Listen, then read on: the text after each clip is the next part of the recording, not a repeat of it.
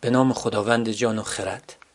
سعید و میترا زوجی هستند که هر وقت در مورد یکی از مسائل روزشون شروع به صحبت می‌کنن خواه پول، خواه بچه ها و یا کارهای منزل به سرعت به سمت استفاده از یکی از الگوهای تخریبگر گفتگو پیش میرن اونها هنوز یکدیگر رو دوست دارن اما نشانه های خطر رو تشخیص میدن می‌دونن که لازم از شیوه های بهتری برای کنار اومدن با هم در هنگام گفتگو باید استفاده کنند.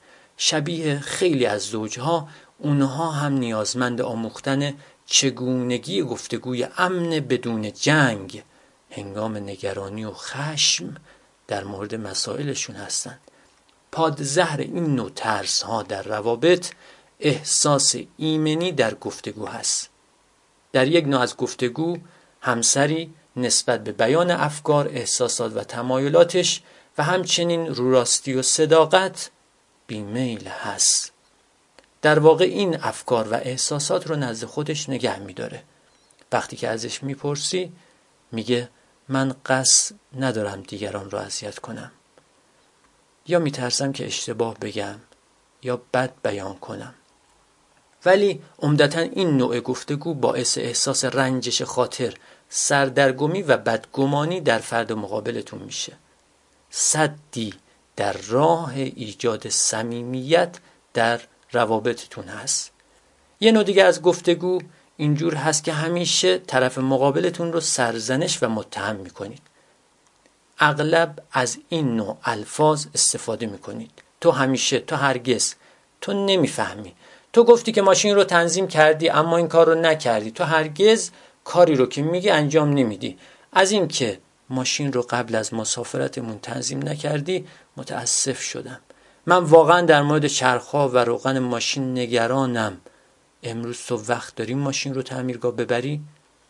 این روش هم منجر به جریه دار شدن احساسات همسرتون میشه.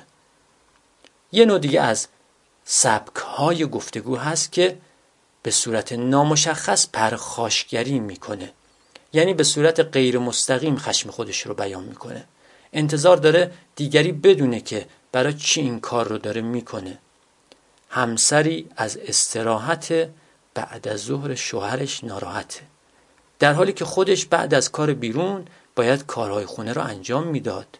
اما با سرصدا کردن کوبیدن ظرف شکایت قرقر کل شقی اشکال تلاشی مسامه کاری پشت گوش انداختن داره غیر مستقیم خشم خودش رو به همسرش بیان می‌کنه. یه نوع دیگه از گفتگو که بهترین نوع گفتگو هست بیان احساسات خواسته ها و افکار خودتون هست. هم از حق و خواسته های خودتون دفاع می‌کنید و هم احترام به طرف مقابل می‌گذارید. من میل دارم وقت بیشتری رو با بچه ها صرف کنی. شاید بتونی یک شب رو به تنهایی با اونا بگذرونی تا من بتونم تا دیر وقت سر کار باشم. از اینکه کارهای خونه رو به تنهایی انجام میدم احساس خستگی می‌کنم. دوست دارم تا هم توی این کار با من مشارکت کنی. این نوع سبک گفتگو حس اعتماد به نفس خود ارزشمندی رو در ارتباط با همسرتون افزایش میده. خداوند متعال میفرماید و قولوا للناس حسنا با مردم به نیکی سخن بگید. آقا امیر المؤمنین علی علیه السلام میفرمایند به درستی که شما در قبال سخنانتون بازخواست خواهید شد پس جز سخن نیکو نگویید. و السلام علیکم و رحمت الله.